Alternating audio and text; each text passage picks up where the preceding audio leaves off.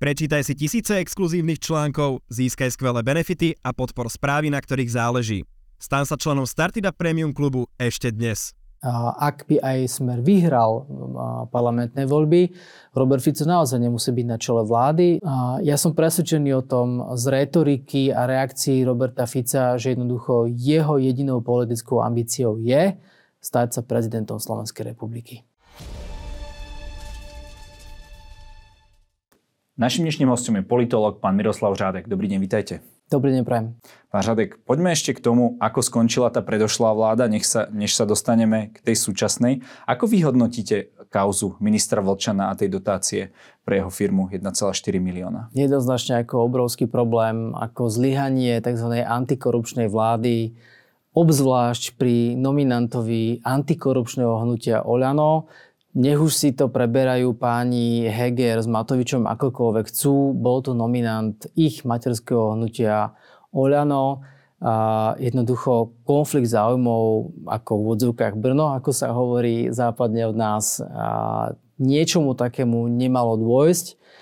Bez ohľadu na to teraz, ako dopadne všetko to prešetrovanie aj NAKY a po prípade iných orgánov činných v trestnom konaní, bolo možné sa aj naozaj pýtať na to, čo tak naznačoval možno pán bývalý minister Vlčan a, a Budaj, že vlastne že pán minister bude o tom ani nemusel vedieť. No bez ohľadu na to, či vedel alebo nevedel, jednoducho pre jednu antikorupčnú vládu malo byť toto absolútne nepriateľné. A kto uveril tomu, že Oľano je antikorupčné hnutie, musel byť takýmto správaním nominantov hnutia Oľana veľmi, veľmi zaskočený. Je týmto spádom Heger a celá tá strana demokrati odpísaná? Vy ste to pomenovali pomerne jednoducho a ja si myslím, že to tak aj je. A, alebo bude, že sa to o pár mesiacov potvrdí v parlamentných voľbách v septembri. Jednak už ten štart tej strany bol podľa mňa nešťastný tým, že nevznikol štandardnou uh, formou alebo štandardným spôsobom. To znamená vyzbieraním viac ako 10 tisíc podpisov.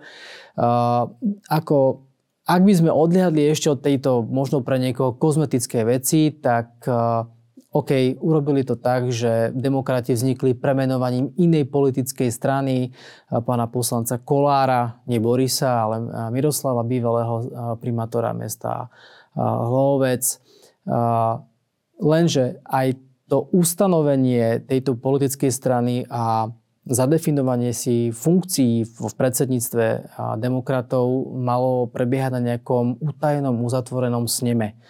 Keby ste sa vás pýtali, že čo to je za postup, kde takéto niečo existovalo. Ako... Bolo to známe skôr napríklad e, v strane Oľano. E, tam boli tie s nimi také tajné, Tiež, nevedeli sme, koľko je členov, kto je členom a tak ďalej. To bolo veľmi tajúplné hnutie, ale mne to tak trošku inak pripomína, že neviem, koľka ty z ilegálnej KSS počas povstania alebo počas vojny čo sme to za spoločnosť, že my má, zakladáme politické strany, ktoré majú utajené s nimi, alebo zakladacie konferencie, to sa proste takto nerobí. Súčasne prezentácie, prezentácia mediálna pána predsedu Hegera bola taká zvláštna, pretože on síce keď nastupoval na miesto predsedu vlády, tak bol hodnotený ako pozitívna nominácia, pretože to mal byť človek, ktorý obrusuje hrany, ktorý vyjednáva, čo je určite dôležité v politike, ale uh, miestami z neho bolo cítiť, alebo jeho postoje boli vnímané ako nerozhodnosť, ako vlastne taká neurčitosť a rozpačitosť. A podľa mňa si to nesie aj ďalej v politike. A zdá sa, že ku dnešnému dňu už ako v úvodzokách zbavený toho, toho vládnutia sa bude vyjadrovať slobodnejšie, ale ja si nemyslím, že by si bol schopný za pár mesiacov zmeniť imič po vyše dvoch rokoch na poste predsedu vlády. Vy ste hovorili aj o tých postoch v predsedníctve, tak pod predsedom uh, mal byť pán Káčer, teda minister zahraničných vecí, ktorý uh, nakoniec toho pána Hegera dosť tak častoval tak nepríjemne, ešte aj na Facebooku bola toto fatálna chyba ďalšia Hegerova, lebo naozaj neviem, či by sa mal teda diplomat vôbec takto vyjadrovať a či by sa mal vôbec vyjadrovať politik ku svojmu predsedovi, nech je ten vzťah akýkoľvek, viete, nech si spravia čokoľvek, tak by mal zrejme zachovať to dekorum a keď chcel aj odísť, tak mohol to spraviť úplne nejakou kultivovanejšou formou než nejakým statusom na Facebooku. To je možno trošku také Matovičovské. Alebo komentárom na Facebooku, ani nie statusom. Dokonca, áno, to ste pomenovali správne. Ja považujem účinkovanie pána Káčera za čistú politickú katastrofu, ako za najhoršiu nomináciu asi, akú mohol tento rezort mať. A to z toho dôvodu, ktoré ste naznačili jednoducho, to, že je niekto na nejakej zodpovednej politickej funkcie, to bôž na mieste ministra zahraničných vecí, a, tak zo sám u seba očakáva, a, že sa viete vyjadrovať a že ste nielen taktní, ale že sa určite vyhýbate nejakým zbytočne extrovertným vyjadreniam a, a vyhláseniam. Pán Gáčer zostal v, asi už aj zostane v politickej pamäti ako presne autor mnohých impertinentných výrokov, dokonca nielen výrokov, ale keď hovoríme o výrokoch, tak máme na mysli niečo verbálne, ale on dokázal sa správať s prepačením hlúpo ešte aj neverbálnou komunikáciou a mám na mysli práve ten v odzvukách meeting v Michalovciach, kde áno, prišla hrstka alebo skupina ľudí, ktorí sa správali netaktne, hrubo. Môžeme im vytýkať akékoľvek ich názory alebo aj spôsob správania, ale ja sa teda pýtam, že pokiaľ e, s nimi pán minister Káčer nebol schopný konštruktívne debatovať, na čo do tých Michalovec vlastne išiel, pretože on tam vyslovene sedel a správal sa teda nielen verbálne nepríjemne, ale ešte sa, ešte sa tam aj v tom kresle tak zvláštne pohyboval a ako keby aj, aj tým pohybom tela ešte sa snažil ten dav provokovať. Uh, ja úplne neviem, že čo tam, čo tam pán Káčer robil. Určite tam nemal byť. Uh, vedel by som si predstaviť uh, hĺbšiu analýzu pôsobenia rezortu diplomácie ako takého. To by mohla byť samostatná diskusia. Ale to, čo pre tento rezort urobil pán Káčer za tých pár mesiacov, si myslím, že teda nič válne nebolo. Uh-huh. Táto debata, keď ešte ideme teda spätne do histórie, ale podľa mňa je to veľmi dôležité, bola predlohou Igorovi Matovičovi na jeho celoslovenské turné, kde to nazval teda bez ochránky a ešte aj tak na schvál spravili to, že oni nesedia tam na miestach, kde väčšinou bývajú tieto diskusné panely, teda niekde hore, ale že sú priamo pred sedačkami tých ľudí a dávajú si na tom záležať, aby to vždy aranžovali, takže hore sú nejaký taký to, kde by sedel klasický politik, ale Igor Matovič sa tam postaví pred tých ľudí, je, je, je akože v blízkosti a vyzerá to, že si konečne zastabilizoval svoje preferencie. Vnímate vy toto ako nejaký majsterštuk, prípadne čo podľa vás na týchto diskusiách funguje a, a čo nefunguje? Je to fantastické, pretože ja si dokonca myslím, že nielen to, že sa Igorovi Matovičovi podarilo zastabilizovať, ako ste vystihli jeho preferencie, ale on kľudne môže mať aj nárast niekde k 10%, čo je úplne famózne, pretože ľudia to už možno zabudli, ale keď to trošku preženiem, tak ešte pred dvomi rokmi by ho bol schopný každý druhý Slovak hadám podrezať za to, ako vystupoval, ako sa správal počas pandémie aké rozhodnutia robil. Aj teraz myslím z toho prieskumu, že, ktorý bol v Áno. vyšlo, že že by bol schopný vládnuť bez konfliktov. Neviem, či si to nemyslí 4% Slovákov. To je úplne to najnižšie číslo. Určite áno, ale keď hovoríte o tomto prieskume, tam bolo úžasne vidieť, že síce má strašne nízku dôveru, ale tá nedôvera, ktorá bola už presne nepamätám tie čísla, skrátka 90, ten prieskum ukázal, uh-huh. že on tými diskusiami tú nedôveru dokázal razantným spôsobom znížiť.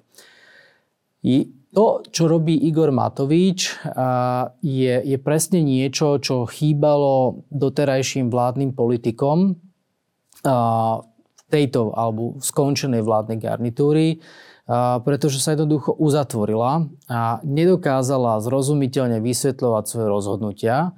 A keď som hovoril o pánovi Káčerovi ako vzore absolútne nevhodného politického správania, aj nevhodného samozrejme pre diplomata, tak tu je treba ukázať, že ak si politik nechá vynadať, ešte to pre neho nemusí znamenať žiadnu katastrofu, pretože to, že mu príde niekto vynadať, znamená, že asi je niečím dôležitý a že jednoducho po tom, čo mu ten človek že za ním príde a vynadá, tak jednoducho má veľký priestor na to obhájiť a vysvetľovať svoje kroky takým spôsobom, ako možno inde mať nebude, pretože diskusné relácie sú ohraničené, pretože e, sociálne siete sú o tom, že si tam niečo píšete a tiež ten priestor nie je nekonečný.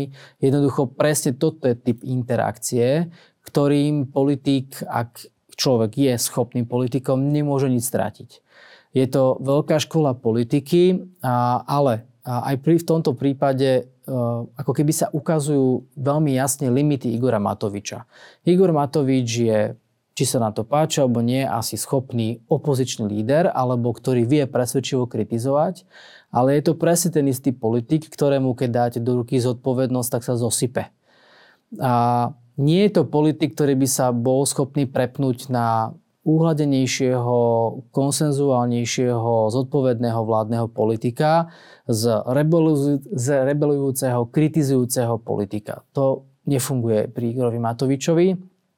Toto zrejme očakávali všetci tí voliči, ktorí od Oľano odišli od e, februára 20, pretože oni si mysleli, že teda naozaj Igor Matovič sa zmení. No nie, ukázalo sa, že on v tej vládnej funkcii jednej alebo druhej proste zlyhal, že sa neosvedčil a jednoducho okamžite ako sa vrátil do parlamentných lavíc, ožil, zo dňa na deň je späť, dokonca dokáže bravúrne vystupovať aj v takých diskusiách, ako je, ja neviem, diskusia s predsedom Progresívneho Slovenska, teraz sa ospravedlňujem za, za, za, vypadnutie, za vypadnutie nás pánom Šimečkom. Čiže naozaj nepotrebuje ani mediálny tréning, pretože mediálny tréning mu poskytujú práve tieto stretnutia s ľuďmi a on o to lepšie potom napríklad s pánom Šimečkom je schopný reagovať a naozaj aj tie, aj tie diskusie ustávať a vyhrávať ich. Hmm. Tam sem tam e, prenikne na internet video, ako nejaký príde, neviem, jedno za tri, tri diskusie, tam príde naozaj niekto, kto, nejaký občan, ktorý to bedlivo sleduje a začne mu jeden za druhým proste, dajme tomu, vyčítať jeho sluby a veľmi presne ho kritizovať. E, Myslíte si, že toto môže ako keby, že toto mu predsa nemôže uškodiť, lebo, lebo to sú také veci, o ktorých uh, rozprávajú bežne komentátori, politológovia a tak ďalej. Ale keď to tam príde povedať ten bežný občan, tak uh, to má ešte ako keby takú trochu inú váhu. Tam im nemôže povedať, že tu sú mudrosráči a slniečkári a neviem kto, nejaký proste človek v Rimavskej sobote alebo kde. Uh, tak nemôže mu predsa len toto uškodiť, keď skolujú videá, ako mu tam ľudia e, brutálne nakladajú po internete? Lebo pár takých už je. Jasné. Z tých videí si môže zobrať e, každý to, čo chce. Faktom ale je, že nie, znie to zvláštne, ale Jednoducho politik, ktorý príde priamo za ľuďmi, má v úvodzovkách z polovice vyhraté. Naopak, človek, ktorý sa vyhýba ľuďom, priamému kontaktu, nemôže nikdy získať žiadnu verejnú funkciu. A v tej konštelácii, alebo to presne, čo sa pýtate, si myslím, že sa mu to na teraz stať nemôže, že by mu to ubližilo, pretože je to také zvláštne, nám to taká, na chvíľu vznikla taká zvláštna konštelácia, že Robert Fico stojí bok po boku s Igorom Matovičom, majú veľmi podobné argumenty, aj podobnú demagógiu, ale v podstate ide o to, že na súčasného Igora Matoviča nemá veľmi kto útočiť, alebo aspoň účinne útočiť. Myslíte Matovič, v rámci politiky? Áno, presne tak, v rámci politiky. Pretože ko, kto je k, nejaký, pre, takto sa spýtam, pre koho je Igor Matovič nepriateľom? Je pre smer? nie, Smer má iných superov, iné ciele. Kritikou Matoviča, ktorý už nepredstavuje vládneho politika, nemá, čo, nemá, nemá prečo kritizovať, nemá vládnu zodpovednosť. Keď si zoberiete, že ho možno bude chcieť, a aj to robí, teda kritizuje Eduard Heger, no Eduardovi Hegerovi sa bude menej ťažko presvedčivo vznášať nejaká kritika Igora Matoviča, pretože Igor Matovič ho vždy môže tak trošku zotrieť, pretože Eduard Heger do veľkej časti svojho politického života stál v tieni Igora Matoviča a na všetky tie pozície, na ktoré sa dostal, tak ho dosadil samotný Igor Matovič. A myslím si, že z tohto úvodzovkách vázalstva sa už nikdy nepodarí Eduardovi Hegerovi dostať, pretože v tom tieni bol až príliš dlho. Pre koho ďalšieho? Pre Richarda Sulíka? Mm, OK, ale Richard Sulík prišiel s novou kampaňou a jednoducho a v nej explicitne hovorí, že nebude útočiť. A dajme tomu, ale čas od času si tak akože udrie ešte do, do, do Igora, a, presne tak, a podobne. do Igora Matoviča, aj keď nemusí. A jedna vec, že dobre, ako z nejakých legitimných dôvodov to prežíva, ale mm, je to kritika, ktorá ide do prázdna, pretože ako keby už tá kritika, respektíve tá zodpovednosť za konflikt predsa len o niečo viac prischla Richardovi Sulíkovi, pretože na tých najvyšších ústavných funkciách bol skôr mal viac príležitostí sa ukázať ako keby. A oproti nemu ten Igor Matovič, no ten už je braný ako, ako veľmi špecifický typ politika a bude schopnejší sa viac vyhovoriť ako, ako Richard Sulík. Nepomáha taký, e, alebo ma napadol ma taký prímer, že blatom viac zašpiníte e, bankára ako farmára. Hej, hej, hej. určite áno. Um, dobre, ale to sme sa ešte nedostali vôbec tej hlavnej téme, ku ktorej sa teda uh, dostaneme, dostaneme teraz, a to je úradnícka vláda. Uh, je tu kritika z opozície, ale napríklad aj od časti komentátorov, či mala prezidentka pred vymenovaním ísť do parlamentu, respektíve pozvať lídrov parlamentných strán a baviť sa s nimi o konkrétnych nomináciách. Ako to vnímate vy eh, z hľadiska politológa? Pani prezidentka sa bavila s časťou eh, politických lídrov, nebavila sa so všetkými. Um, je pravdou, že by možno urobila lepšie, ak by jednoducho sa bavila s viacerými lídrami politických strán a tým mám na mysli aj Roberta Fica, ale je medzi nimi taká obrovská ľudská priepasť, že jednoducho si povedala v tomto prípade pani prezidentka, že sa s ním rozprávať nebude pretože ten konflikt medzi nimi je veľmi osobný a on ešte aj veľmi dlho osobný bude, respektíve aj zostane. A, a to aj potom, ako možno oboja skončia v politike. A, tá otázka, že, že teda či mala viac konzultovať, Mm, áno, ako dá sa povedať, že hej, ale myslím si, že podstatnejšie v tom deji je to, že pani prezidentka mala byť razantnejšia a oveľa skôr. A buď mala trvať na tom, že jednoducho predčasné voľby budú skôr, alebo ak e, by bol úzus medzi lídrami politických strán, že predsa len chcú voľby v septembri, tak podmienkou mala byť okamžite úradnícka vláda od začiatku roka. A pani prezidentka sa nechala tak trošku niečím presvedčiť, že áno, Eduard Heger bude schopný tie, tých svojich ministrov viesť až do septembra. Ukázalo sa to ako chybou. A keby myslela tak trošku sama na seba, alebo keby mala trošku záujem aj sa politicky pomstiť, tak by pre seba paradoxne urobila lepšie, pretože presne to, že musí menovať predsa len úradníckú vládu, že okolo tej jej vlády je veľmi veľa polemiky, že či to urobila dobre, neurobila dobre a to sme ešte len v prvý deň tej úradníckej vláde. Ešte nevieme, aké rozhodnutie tá úradnícka vláda bude robiť, pretože akékoľvek rozhodnutie tá vláda spraví, tak to nemilosrdne využije hlavne opozícia ústami Roberta Fica a dokonca my si myslím, že tak trošku budú hľadať, že teda, že čo, ktorý minister, aké, akú minulosť a podobne. Čiže toto nebude, my to nazývame, že úradníckou vládou, ale pokojne to môžeme nazvať aj prezidentskou vládou. Je to naozaj jej vláda. Naozaj si myslím, že niektoré nominácie, ak by tú vládu nevytvárala alebo nespolu vytvárala ona, možno by tam ani neboli. Ale jednoducho toto je niečo, čo sa ako keby možno naozaj pre jej dobro, pre možno jej obhájenie prezidentského mandátu, ktorý ešte stále nepovedala, že či pôjde, nepôjde obhajovať, by bolo lepšie, keby ukázala, že vie vládnuť. Ale bohužiaľ začiatkom roka, bohužiaľ teda pre ňu, tú príležitosť premeškala. Hm. Tam sa aj vyčítali niektoré nominácie, že to boli nejakí bývalí štátni tajomníci alebo bývalí ministri v pravicových vládach. Vy vnímate tu je vládu ako pravicovú, neoliberálnu, progresívnu, proste to, čo, čím ju častuje smer? Je to vláda zložená z viacerých ideových prúdov, respektíve... Ale nejakého lavičiara tam asi... Viete tam nájsť, viete tam nájsť aj ľudí s konzervatívnejšími názormi, aj s, povedzme s liberálnejšími paradoxne mm, sú aj na pozície, sú tak, takých citlivejších eh, rezortoch. Ak by sme sa, ak by sme sa eh, mali pýtať na to, že či je tam nejaký ľavičiar, priznám sa, že asi máte pravdu, asi by sme ho tam nenošli, ale na druhej strane to nie je povinnosť. Ale ak, ak sa chceme pozerať na to, že či je to ako keby homogénna, eh, názorovo, ideologicky jednotvárna vláda, tak to určite nie je.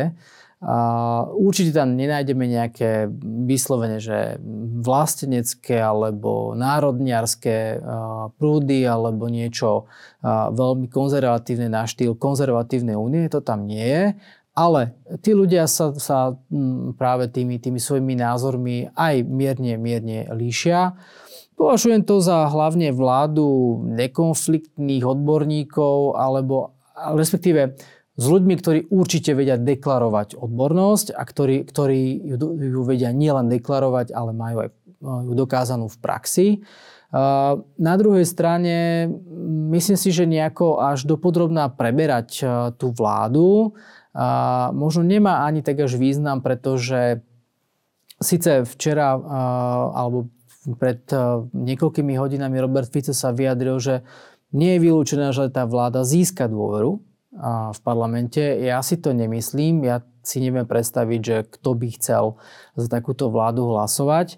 Tak e, treba súčasne povedať, že jednoducho tá vláda bude v, vládnuť v čase volebnej kampane, pravdepodobne aj vyhrotenej volebnej kampane a že sa niektorí predstavitelia stanú predmetom aj nejakej politickej kritiky opozície. A, takže áno, ako je, to, je to vláda pani prezidentky.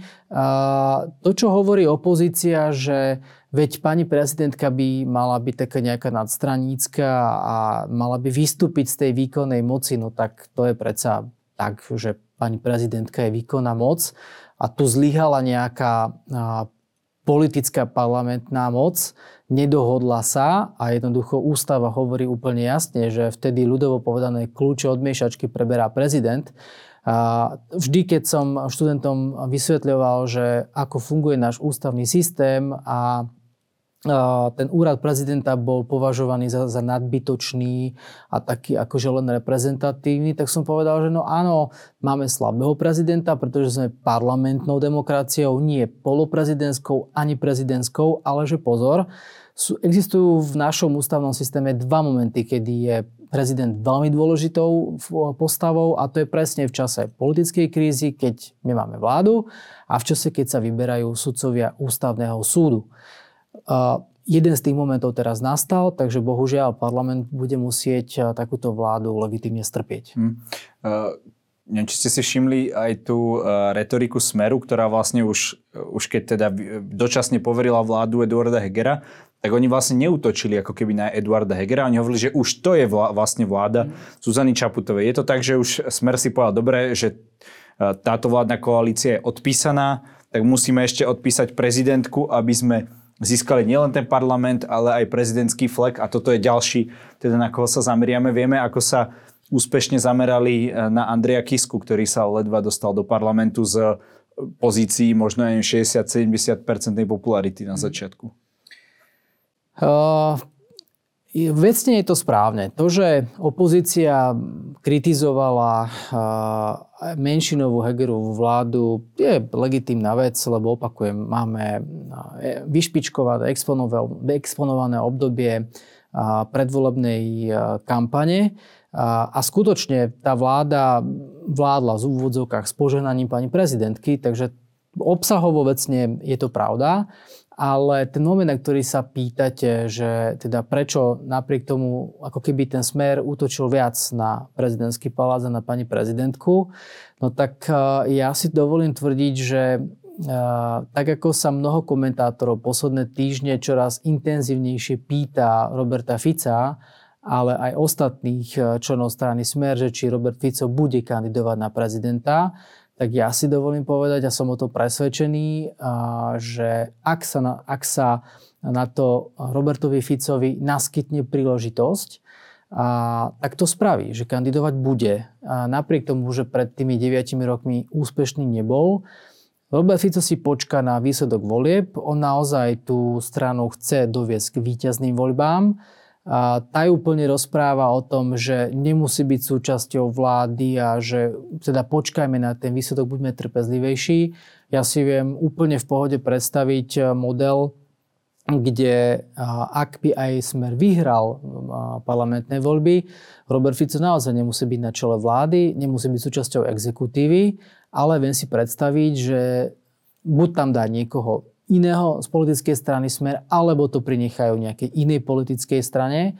A že ja som presvedčený o tom z retoriky a reakcií Roberta Fica, že jednoducho jeho jedinou politickou ambíciou je stať sa prezidentom Slovenskej republiky. Hm, zaujímavé, som e, šokovaný. Nemyslíte si, že má v hlave takéto memento z, z, pre tých, myslím, 9 rokov, e, že sa mu to vtedy nepodarilo? Nebol to debakel určite, ale, ale nepodarilo sa. Zastavilo to v podstate v tom, v tom rozmachu. Uh, určite to memento má. Uh, bol to veľmi nepríjemný politický zážitok.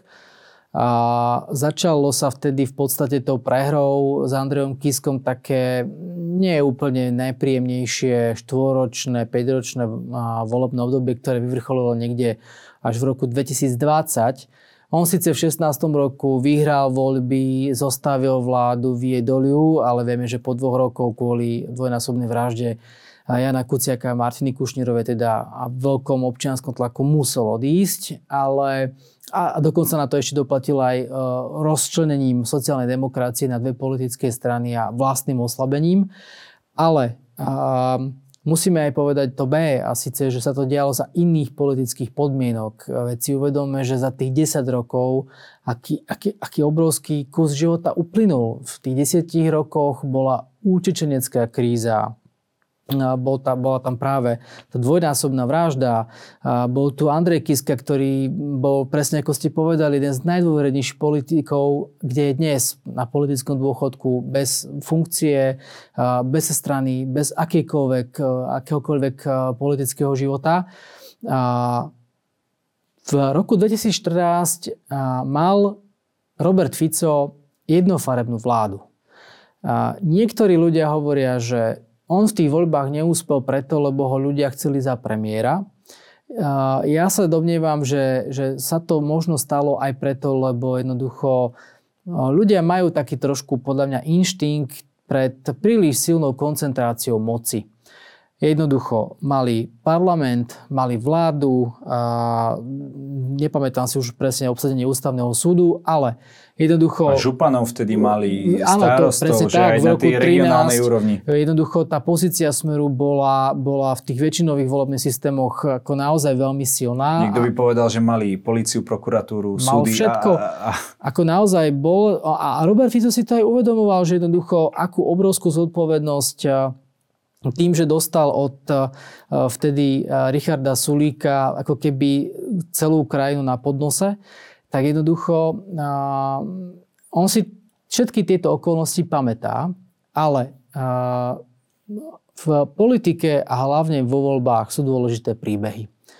Pokiaľ zostane aj po parlamentných voľbách tak vysoko polarizovaná spoločnosť, ako je dnes, alebo ako bola možno ešte aj pred dvomi mesiacmi, tak jednoducho Robert Fico môže veľmi dobre predať svoj príbeh ako politika, ktorý sa snažil urobiť pre túto krajinu to najlepšie, ale jeho politickí oponenti a súperi mu robili zlé robili mu zle možno zahraniční agenti, možno mu robili zle bývalí kolegovia z jeho vlastnej politickej strany, orgány činné v trestnom konaní. A jednoducho naozaj zo seba bude chcieť urobiť Janošika a pokiaľ, a to si určite dobre veľmi zmerá v prieskumami miernej mienky, pokiaľ uvidí, že tam tá príležitosť je, tak jednoducho ja by som bol prekvapený, ak, ak by mu bol bližší úrad vlády ako prezidentský palác. A nebrúsi si na túto funkciu už uh, zuby, alebo ak sa to hovorí, uh, Maro Žilinka? A ja si myslím, že pán generálny prokurátor minimálne e, pre, pre najbližšie prezidentské voľby tieto ambície mať ešte nebude. Ešte má pred sebou niekoľko rokov na generálnej prokuratúre čo urobil niekoľko rokov a kam smerujú jeho kroky a po skončení v tomto úrade, to, to je myslím si, že trošku predčasné hovoriť.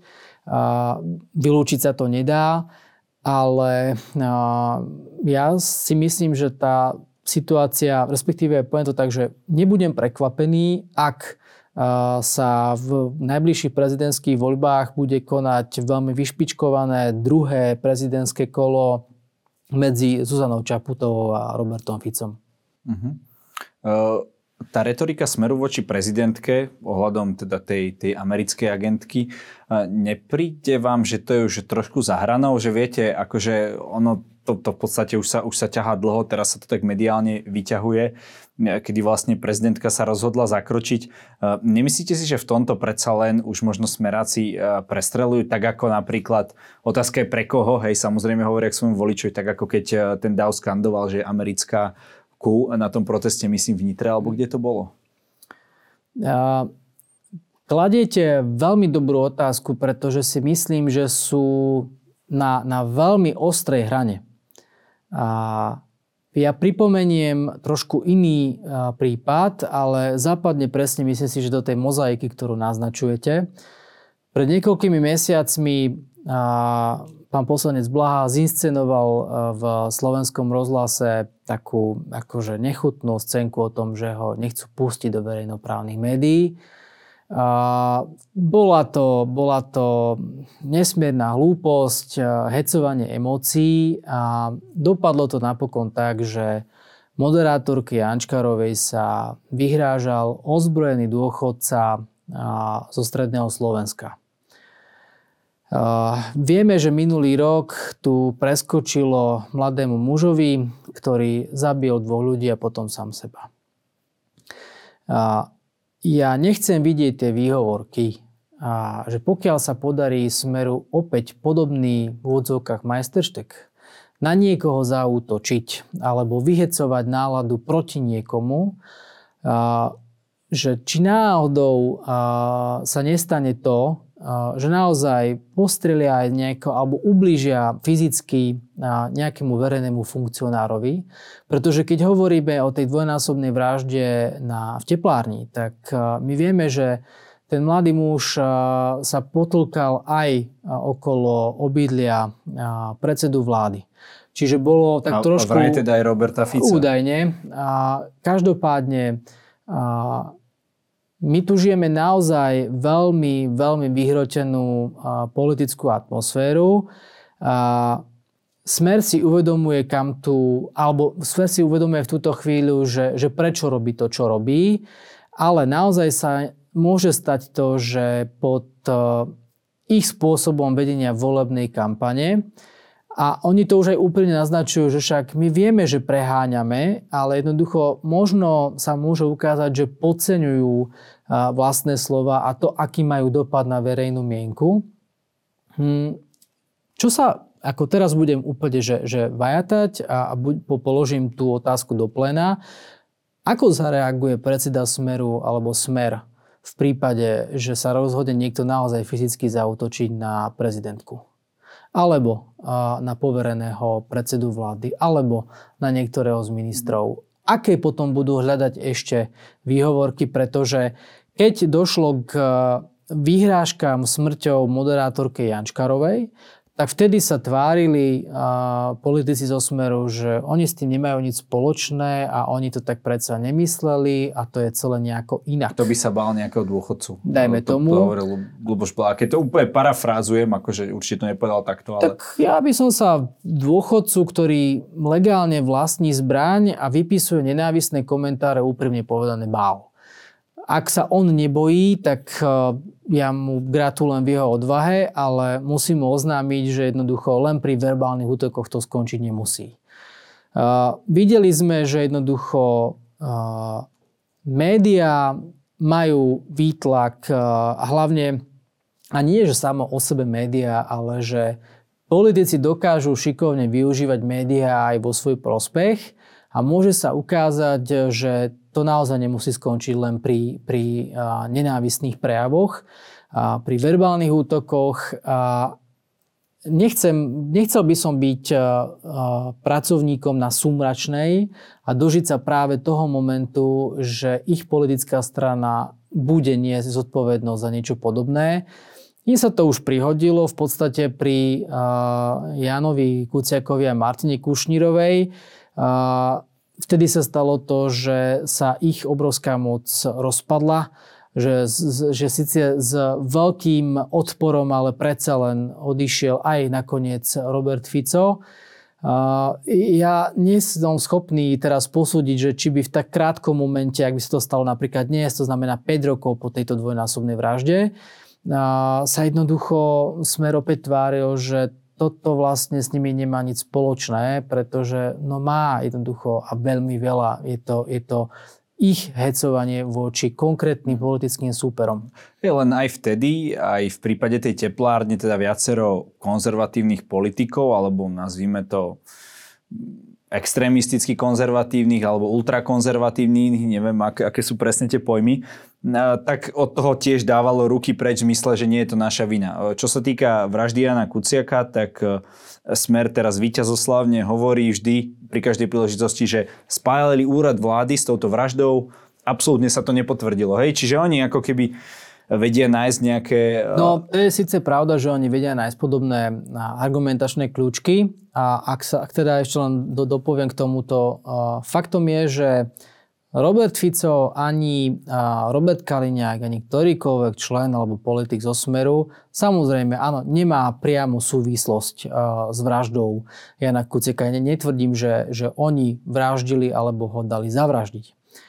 Ale jednoducho tie personálne prepojenia to, že pán právnik, advokát Para, ktorý má blízko k Robertovi Ficovi, je súčasne advokátom pána Kočnera, ktorý bol Robertovi Ficovi veľmi dobrým susedom.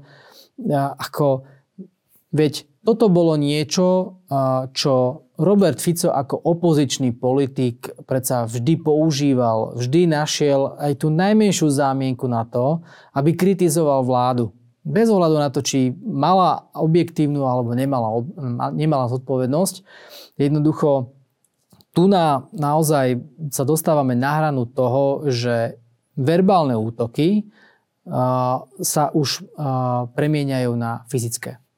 Hm.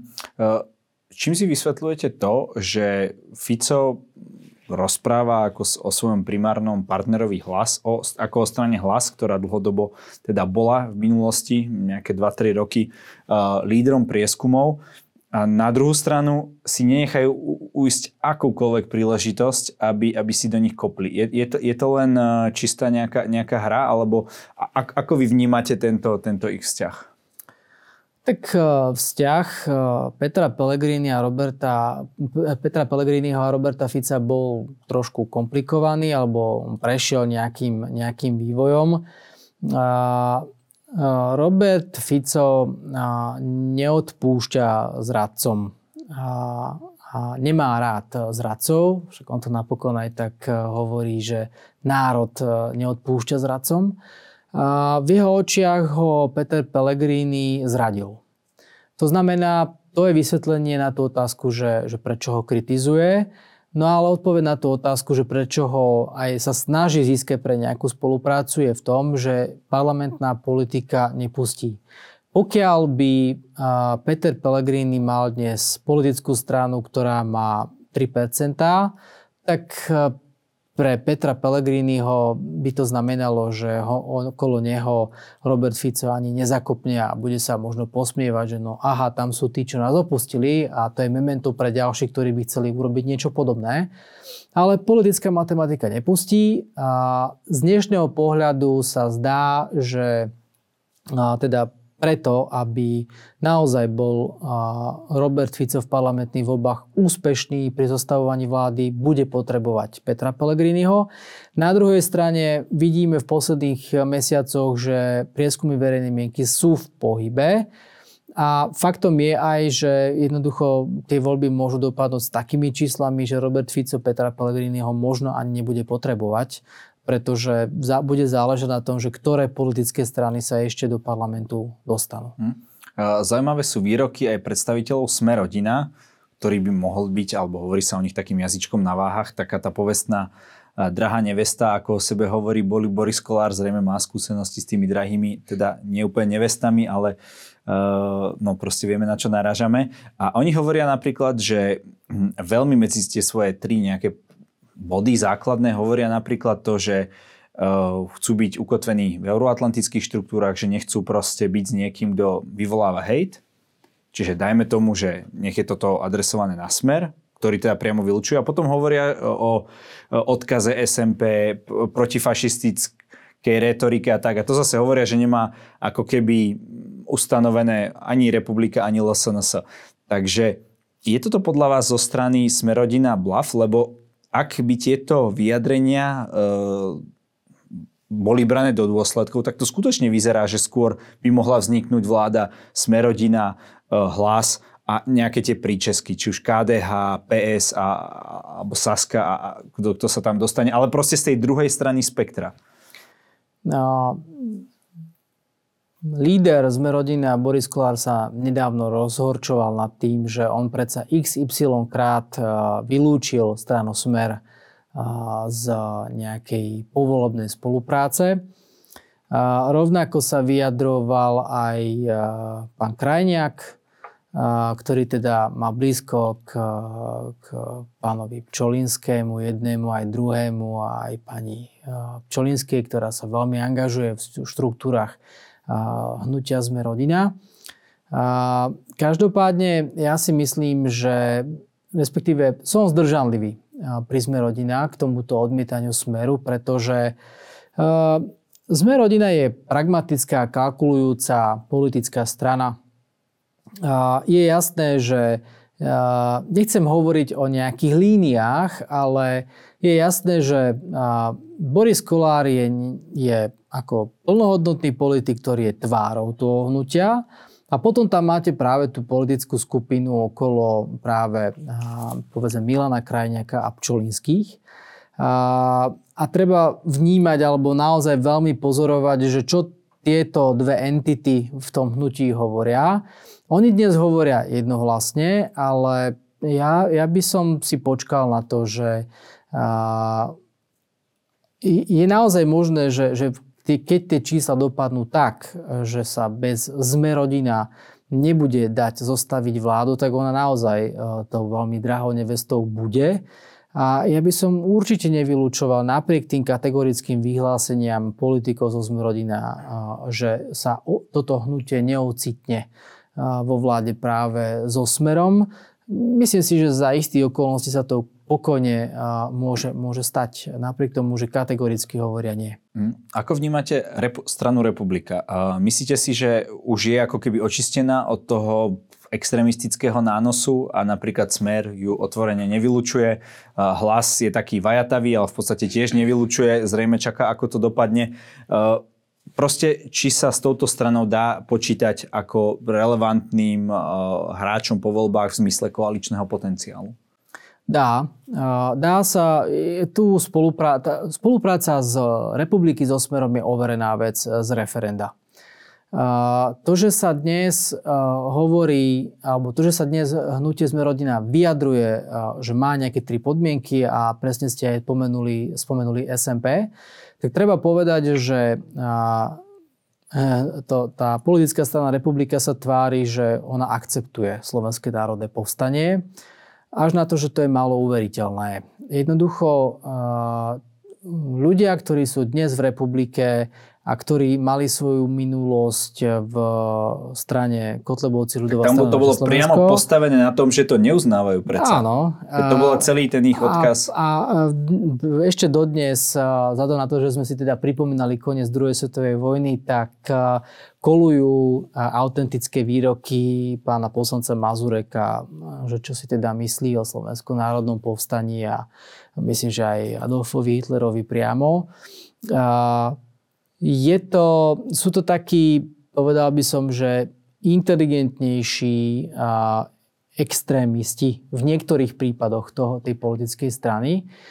Musím ale povedať jeden zásadný dovetok, že a, mnos, a, politickej strane republika a, dôveruje množstvo ľudí, ktorí má len konzervatívnejšie názory, povedzme, že vnímajú svoj život aj cez, cez vieru, ale nemajú nič spoločné s krajnou pravicou. Republike sa darí oslovovať práve jednoduchších ľudí a s, s jednoduchým pohľadom na svet, ktorý nemá s SMP, s radikalizmom a s extrémizmom nič spoločné. To znamená, Čiže že... práve preto im by im mohli prejsť aj tie e, v podstate pochvalné výroky na SMP. Keby to bolo v LSNS, Určite. Tak, by, tak by asi ich... E, Presne tak. Jednoducho ten leadership, čo sa týka strany republika, sa jednoducho tým republikánom podarilo tak trošku ako keby utlmiť neurobili tú istú hlúpu chybu ako e, Marian Kotleba, ktorý rozdával šeky so sumou 1488. No to bola proste excelentná blbosť, na ktorú doplatil. A Aj presne, súdnym rozhodnutím. A presne tak. A z toho sa práve oni poučili. Oni pochopili, že vo svojom vnútri názory meniť nemusíme, vieme, kto sme, čo sme, čo si myslíme, ale nebudeme zbytočne provokovať uh, jednoducho podobný, podobnou symbolikou. Uh, pokiaľ sa nás niekto priamo spýta, tak my sa nejako možno aj šikovne vyhovoríme, alebo v záujme volebného výsledku sa aj budeme tak trošku pretvarovať. Uh, a toto je podľa mňa ten, ten základný tá základná báza podpory tejto politickej strany. Hm. Pán Žadek, každý u nás má na záver priestor povedať našim divákom to, čo sám chce. Nech sa páči do tej kamery. Veľmi ste ma zaskočili a ja by som chcel všetkým zaželať, aby si užili, pokiaľ to počasie umožní, veľmi pekne za to, aby si všetci dobre oddychli a dobre si rozmysleli svoje rozhodnutie v septembrových parlamentných voľbách. Ďakujem za rozhovor. Ďakujem pekne.